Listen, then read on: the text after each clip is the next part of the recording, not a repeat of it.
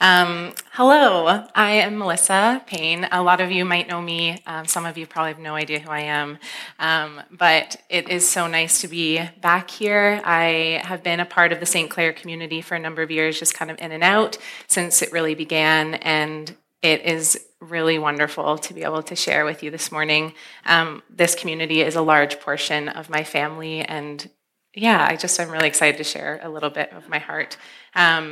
And when Matt asked me to share a couple months ago on the contemplative life, obviously I was excited. And then, as we know, it's the Lenten season, and he was talking a little bit about your theme as less is more.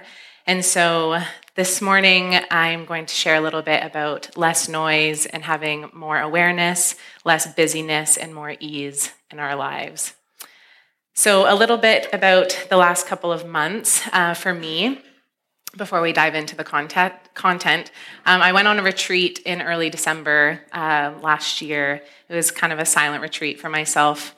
I took 5 days and went to Toronto and stayed with the Sisters of Saint Joseph, which is a lovely little community, about 6 or 7 older women who have been in and when I say sisters, yes, I mean nuns.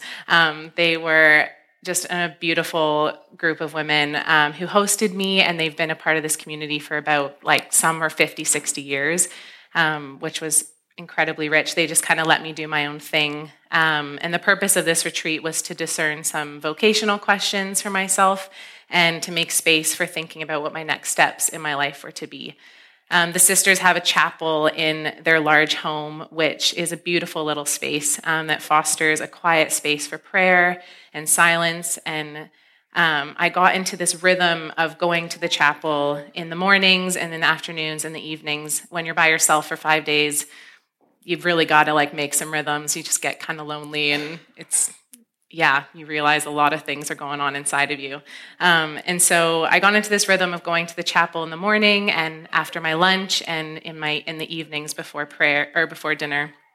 And those times were not very long. There may be 10 to 20 minutes of me just making space to listen and to let go of the things that I was worried about or carrying or trying to figure out, and just become aware of God in that silence.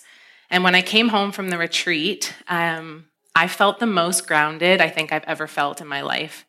I felt this huge spaciousness within myself open up towards the world. I felt the most comfortable in my own skin than I have ever felt, and just unapologetically who I am, how I'm wired. And it was really, really wonderful. It was like God and I had become the same flowing motion that week. There was no separation. It was just a sense of union and communion that I hadn't known to that depth before. And upon leaving those 5 days, I knew I not only wanted this type of rhythm in my life, but it was something that I was in need of. To some extent, I have been feeling this draw and this call towards a contemplative, slower life for years, and it's been something I've been trying to implement in the ordinariness of my days. And in all seriousness, this, I thought, maybe would look like me entering the religious life. For some of you, that is just entering a convent or a cloister or becoming a nun. That was actually something that I was discerning that time in December. Because I didn't know how on earth you're meant to live this type of life in regular culture and church culture. But after that retreat, I sensed that God had something a little different in mind. And I was actually talking to my sister this week about vocation. And vocation is just another fancy word for sense of call or purpose. It's not your career necessarily or kind of what you do with your days, but just a sense of. What I said to her is, I think it's less about what we actually do and more about the way that we live our life and the type of life that we are called to live and what kind of values and what we are drawn to. And so for me, for years, I've just known it's been a contemplative one. For you, it might be something different. But what I do know is that this area of contemplation is something for all of us to some extent. It's not just for the introverted slow type like myself. It is actually for all of us, and especially as Christians, which I can describe a bit more. And this morning, I want to just give those of you permission who might resonate a lot with what I'm saying to just embrace that as who you are and the gift that you are to the world and to the church community. Because I think it's really easy to feel like you're not doing enough or you are not living up to the same pace. But I think maybe this is something that is your greatest gift to give back to the world. And so I just want you to own that and embrace that as a part of who you are. So since my retreat, I ventured home and sought out to implement this kind of rhythm, these times of silence and prayer times into my everyday. And then I got back to work and I was working full time and my social life. And then just as I wondered how on earth I would do this, I tore my ACL, which is why I'm sitting on a stool this morning.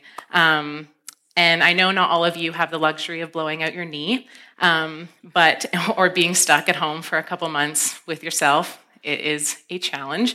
But my hope this morning is just to kind of whet your appetite for the contemplative life. And because I really believe in it, I really believe in it in our spiritual, physical, mental, and emotional well-being as people and the way God has made us. And before we get into it, I know in a lot of areas in the church, we think of contemplation and action or like service to others as two very different things. But they're not mutually exclusive, and they've never meant to be mutually exclusive. If we only have a individual, contemplative, meditative kind of way of being, we can err on the side of having a self-indulgent spirituality. And if we only have a very active, service-oriented kind of pace of life in the church, we have frenetic, burnt-out religious people without a deep spirituality or any sense of our authentic self in the world. And so we need both, and they're not meant to be separated, but the contemplative life is meant to flow into your engagement into the world. Karl Rahner says, "In the days ahead, you will either be a mystic or nothing at all."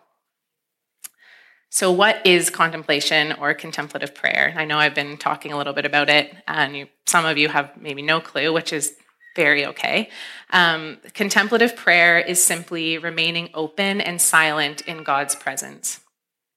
It rewires our brains to think in a non-dualistic way. It helps us to receive God and each other and ourselves with compassion, with kindness, and a lack of attachment to our ego's preferences or what we're attaching ourselves and our identity to. Phileena Heuertz is the wife of a guy named Chris Heuertz who wrote The Sacred Enneagram, and she describes in her book, Mindful Silence, that contemplative spirituality is a way of seeing. The English word contemplation comes from the Latin word contemplatio, which means to look at, to gaze at, to mark out a space for observation. So contemplative practices are meant to make space and to make time in our day to pay attention and to gaze at God, to see God in the ordinariness of your everyday life. She goes on to say, which this should be on a slide, contemplation involves some introspection, not for the sake of inner knowledge, but for living a more skillful life. With self-awareness comes greater understanding of our own pain and the way that we cause suffering. Contemplative prayer offers an antidote. Through contemplation, we find alleviation of our personal suffering, and we discover how to minimize our infliction of suffering on others, which I think is something that the world is in desperate need of. Contemplation helps us to pay attention to the movements and motivations of our own spirit and also of the way the Holy Spirit is directing our lives. One of my favorite quotes and definitions of contemplation is by Thomas Merton, a Catholic priest, and in his book, New Seeds of Contemplation, which is brilliant. If you want to read about contemplation, that's probably one of the books I would recommend. But he says, this should also be on a slide, contemplation is the highest expression of man's intellectual and spiritual life. It is that life itself, fully awake, fully active, and fully aware that it is alive. It is spiritual wonder. It is spontaneous awe of the sacredness of life and of being. It is a vivid realization of the fact that life and being in us proceed from an invisible, transcendent, and infinitely abundant source. Contemplation is above all awareness of the reality of that source being God. The funny thing about preaching on contemplation and the contemplative life is that it's similar to trying to describe a mystical experience or an experience of God, and our language is very limited for something so big, so just bear with me as I use my words to describe this. I just want to talk a little bit about the history of contemplative spirituality. I'm not going to go into a great, detailed historical account of all the things, but because a lot of you might be wondering, where do you find this in Scripture? Where is it in the history of the church? But contemplative spirituality comes from a very rich and ancient tradition, which we are a branch of. We've just lost a great deal of it in the Western church. And I'm going to boldly say that the contemplative life is the Christian life. It's not just an add-on to it. It is what is the fuel and the point, and as Matt said, the abiding, I think it's in John 15, that is what is meant to be our lives, as gazing at God and knowing who we are in God. And before the Great Schism of 1054 between the Eastern and the Western Catholic Church, and before the Reformation, two major events that I will not bore you with. Actually, I find it very interesting, but you might find it boring, so I will leave it at that. But before that, contemplative spirituality was what made up the Christian faith tradition. It was the norm, which was essentially resting in God for prayer. And from that place, social engagement came, and not always out of duty, but out of a sense of love. And the Desert Fathers and Mothers of the 3rd and 4th centuries were very well acquainted with this contemplative spirituality and way of faith. There's lots of literature on the Desert Fathers and Mothers that are it's really beautiful stories and kind of their lives as they lived out this way. And throughout the Scriptures, we see this thread everywhere as well. In 1 Kings 19, it says, "And the Lord said to Elijah, 'Go out and stand on the mountain before the Lord. Behold, the Lord is about to pass by, and a great and mighty wind tore into the mountains and shattered the rocks before the Lord. But the Lord was not in the wind. After the wind, there was an earthquake, but the Lord was not in the earthquake. After the earthquake, there was a fire, but the Lord was not in the fire. And after the fire came a still, small voice.'" Psalm 46:10, "Be still and know that I am God." Isaiah 30, "In repentance and in rest is your salvation. In quietness and in trust is your strength."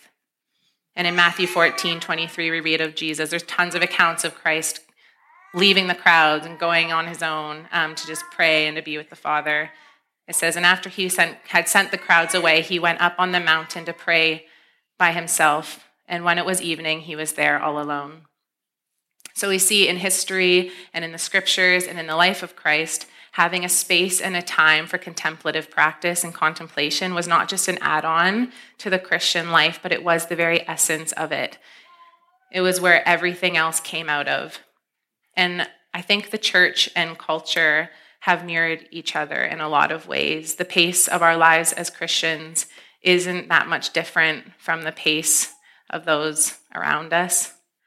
And people who are not necessarily a part of a faith or a church community have caught on to this. This is why we see such a huge surge of mindfulness and meditation practices, because people are catching on to something that their spirit and their soul are craving, and that is connectedness, and that's presence of something bigger than themselves. And this is not anything new at all. This is what we call contemplation. That's what the church has called contemplation for thousands of years. And we are just contemplating the source of all being, which is God, through Christ and the Holy Spirit. Some people call it contemplating the ground of being, where everything else exists from. And so why is it important? Why do we need it? Without contemplative practice, we run the risk of burning out. We can easily become bitter towards the church, towards God, towards one another, and our spiritual lives become a stale obligation instead of a source of vitality that I think we're all meant to operate out of. And this isn't just me in my idealistic view of how this goes. This is real and this is possible. We can so easily lose sight of why we do what we do and why we even believe what we believe. It's happened to me, and it's happened to a lot of people near to me, close to me. Richard Rohr, a Franciscan priest, he describes contemplative spirituality this way. It allows us to move beyond language and words that we have for God and experience God as more of mystery. We begin to let go of the need to defend, to judge, to evaluate everything and everyone, and plug into the mind of Christ, which welcomes paradox and knows its true identity in God. In my experience, contemplation has opened me up to hold the tensions and paradoxes that I encounter. It helps me to sit with the unresolved and unanswerable questions in our lives. It really does help us to cope with the tragedies that life brings us. I actually lost a really good friend this past year, or a couple months ago, and it was very, this is not in my notes, but anyway, it was very unfathomable to me that someone so close could just be gone in an instant, and I honestly couldn't make sense of it. And I think as Christians, we really try to figure everything out and know the answers for these things, and it's not always black and white, and contemplative practice has been the thing that has saved me from really just not getting it, not getting why these things happen in life. And so, I just really believe in it because it is this mindfulness and awareness of the presence of God in the grief and in the things that happen, the tragedies and unexpected events that happen in our lives that we can't make sense of. And it's not that God gives us the answers all the time to these things, but it helps us to recognize that he is with us, and he is close, and he is not going anywhere. Phileena Heuertz talks about how we come to contemplative prayer to not experience just something pleasant so that we might learn, but rather how we might learn to be content in every situation. And in practicing contemplation, we recognize that there is no separation of the sacred and the secular areas of life. Instead, everything in life is one. Because if we are in Christ and everything is held together in Christ, then how can there be a separation? And that is the beautiful good news of the gospel. And that is what makes us less threatened by others and other people's lives and other people's traditions. It makes us less afraid of unexpected events because we start to wake up to the reality that God is close and that we are held by him. So some of the fruit or benefits of contemplation that I have seen in my life, but mostly in lives of people who have been doing this way longer than me. I am a baby at this stuff. People sit for hours in a day sometimes, so just like in the silence, and I'm like, 20 minutes, wow. But there's four kind of fruits of contemplation that should be on the slide. And the first one is just an overall well-being. Scientifically, studies have shown that practices of contemplation, mindfulness, meditation practices works to rewire our brains so that we actually are less depressed, less anxious, and have less addictive behaviors. So if you don't want to take any of this spiritual stuff, maybe just look at the physiological and psychological benefits of contemplation. The second thing is discernment. When we are in need of discerning decisions in our lives, contemplative prayer is key. It helps us to let go of our own attachments of how we think things are meant to play out, and listen for the deepest desires within us. In Ignatian spirituality, Ignatius would say that our deepest desire is where God's desire is also for us. And it's just the hard work of sifting through our own voices, the voices of other people, and even our own attachments to what we think is going to play out in our lives. The third thing is an ease and a rest. Through contemplative prayer and practice, we are consistently reminded that we do not hold God, that we do not need to defend God or need to even save the world. We are reminded that God holds us and moves in us and invites us to work towards making the world a more whole place. There is a sense of ease as we engage with the world and serve the world because we have given up the need to look like we have it all together and have all the answers. We just show up. we strive less, and we surrender more. And lastly is this sense of love and space.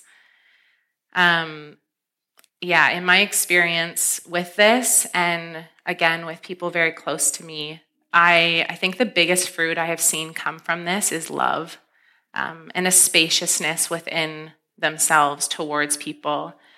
The love of God, a love of self, and a love of neighbor. This is the mystery of the contemplative life. By positioning ourselves to just be in a place of resting in God's presence, we become transformed. We actually become more compassionate, more open and loving and embracing. And ironically, spending time and making time for solitude and contemplative space, we actually do have greater space to hold other people and sit with other people. Thomas Merton says, while physical solitude removes us from our fellow man, interior solitude unites us with him. External solitude serves only to support an interior solitude when we are with each other.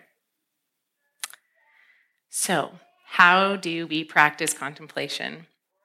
I recognize that we all come from different stages of life this morning. This community is so beautifully diverse, and having a contemplative practice will look different for all of us and each one of us. But I really do believe it's possible for each of you in your own context. It may just take some extra creativity and intentionality.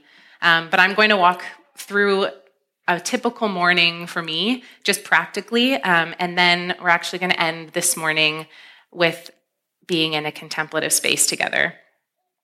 And so for me, mornings are sacred time. They often set the tone of my day.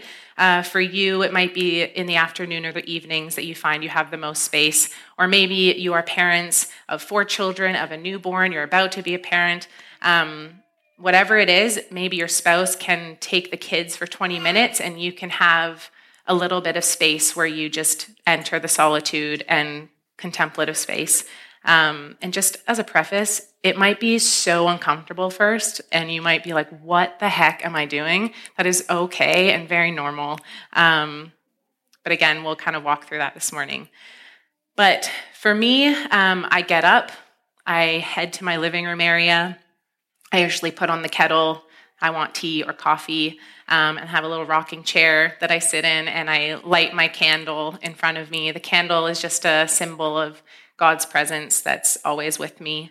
And then I just sit there. I sit up straight. I take a few really deep breaths with my eyes closed. I don't bring anything with me to that space. I don't bring my journal or anything to read. I just sit in the silence.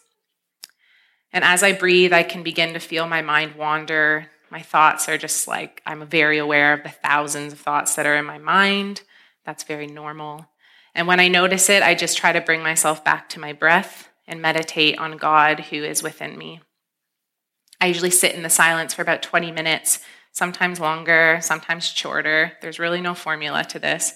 And for me, I'm an imagery person. And so often when I get distracted or my mind starts going, or I get flooded with all the people in my life who are going through hard things, there's a Quaker practice of holding someone in the light or holding your thoughts in the light of God. And so as I'm sitting there with my eyes closed and trying to just contemplate and being with God, those thoughts or people might flash by, and I just try and simply hold them in the light of God and not really say anything, but just hold them in that space. And then after the 20 minutes are up, I take another few deep breaths and enter into my day. Then I usually have a portion of the morning where I meditate on a verse in scripture or a spiritual reading. But I usually try to start my day with that 20-minute, just place of quiet.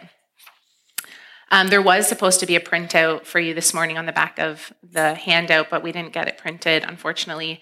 It's just something I've written out for you to just walk you through how to do this in the morning or in your day. So I think it'll be sent out in an email. But I want to actually practice this with you this morning, because I can talk to you all about it, and that's great, but there's really no You just need to do it. We just need to practice it. And so it might feel uncomfortable to you to do this in a group of, I don't even know, a lot of people. But if you feel comfortable, please join me. I'm going to lead us and guide us, and for about 5 minutes. I'm just going to put my little timer on. So if you have things in your hands, just put it down. And I just invite you to sit in an upright, attentive posture in a way that allows for your straight spine and open heart just towards God, towards the world. And I invite you just to gently close your eyes. I'm going to do this with you, so don't worry, no one's looking at you. And I just invite you to take a deep inhale and let out a deep exhale.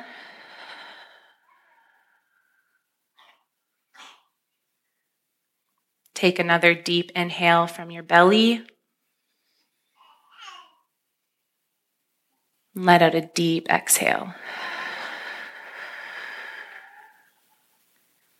One more time, take a deep inhale.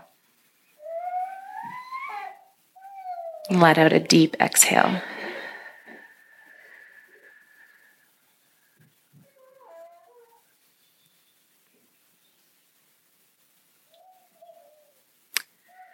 I invite you now, with your eyes closed, to bring to mind a sacred word or a name that you have for God. Maybe it's love or peace, or an image, or maybe you just want to focus on your breath.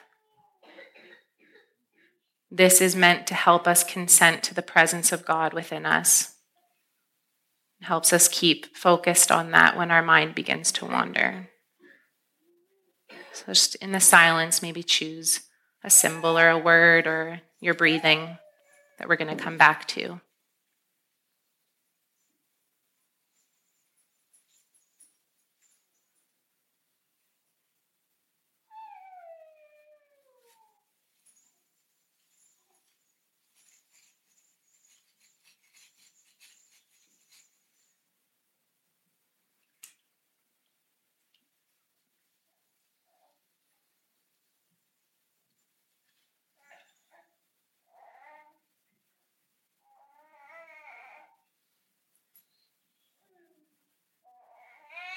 As we do this, our minds begin to wander.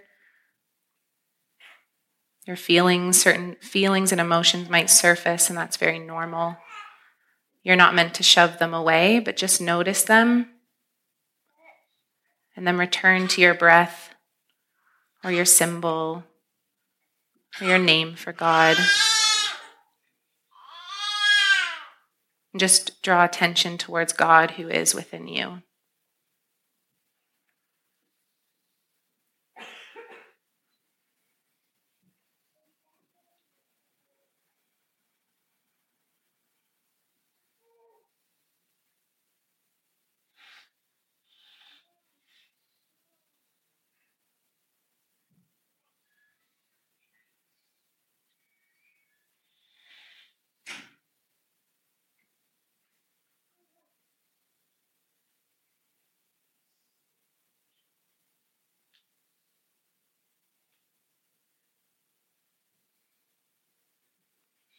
I invite you now, with your eyes still closed, to simply acknowledge God within the person to your left,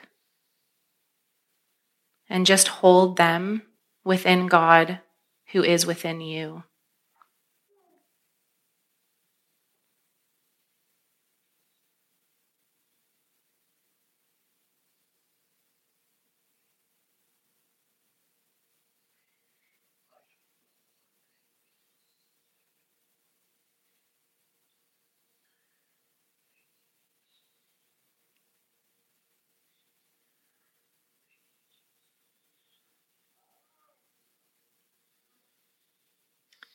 And now I invite you to acknowledge God within the person on your right. And just hold them within God who is within you.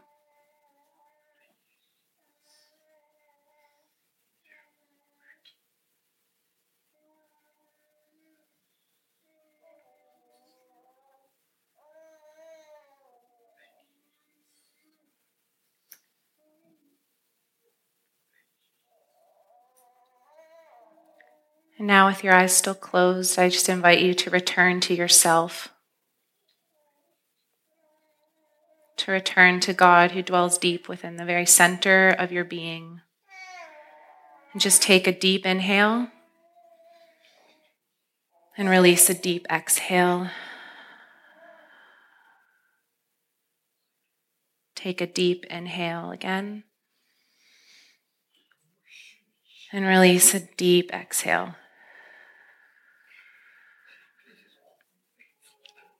And now I just invite you to slowly open your eyes as we prepare ourselves to come to the table and have communion together, and as you go about the rest of your day. Amen.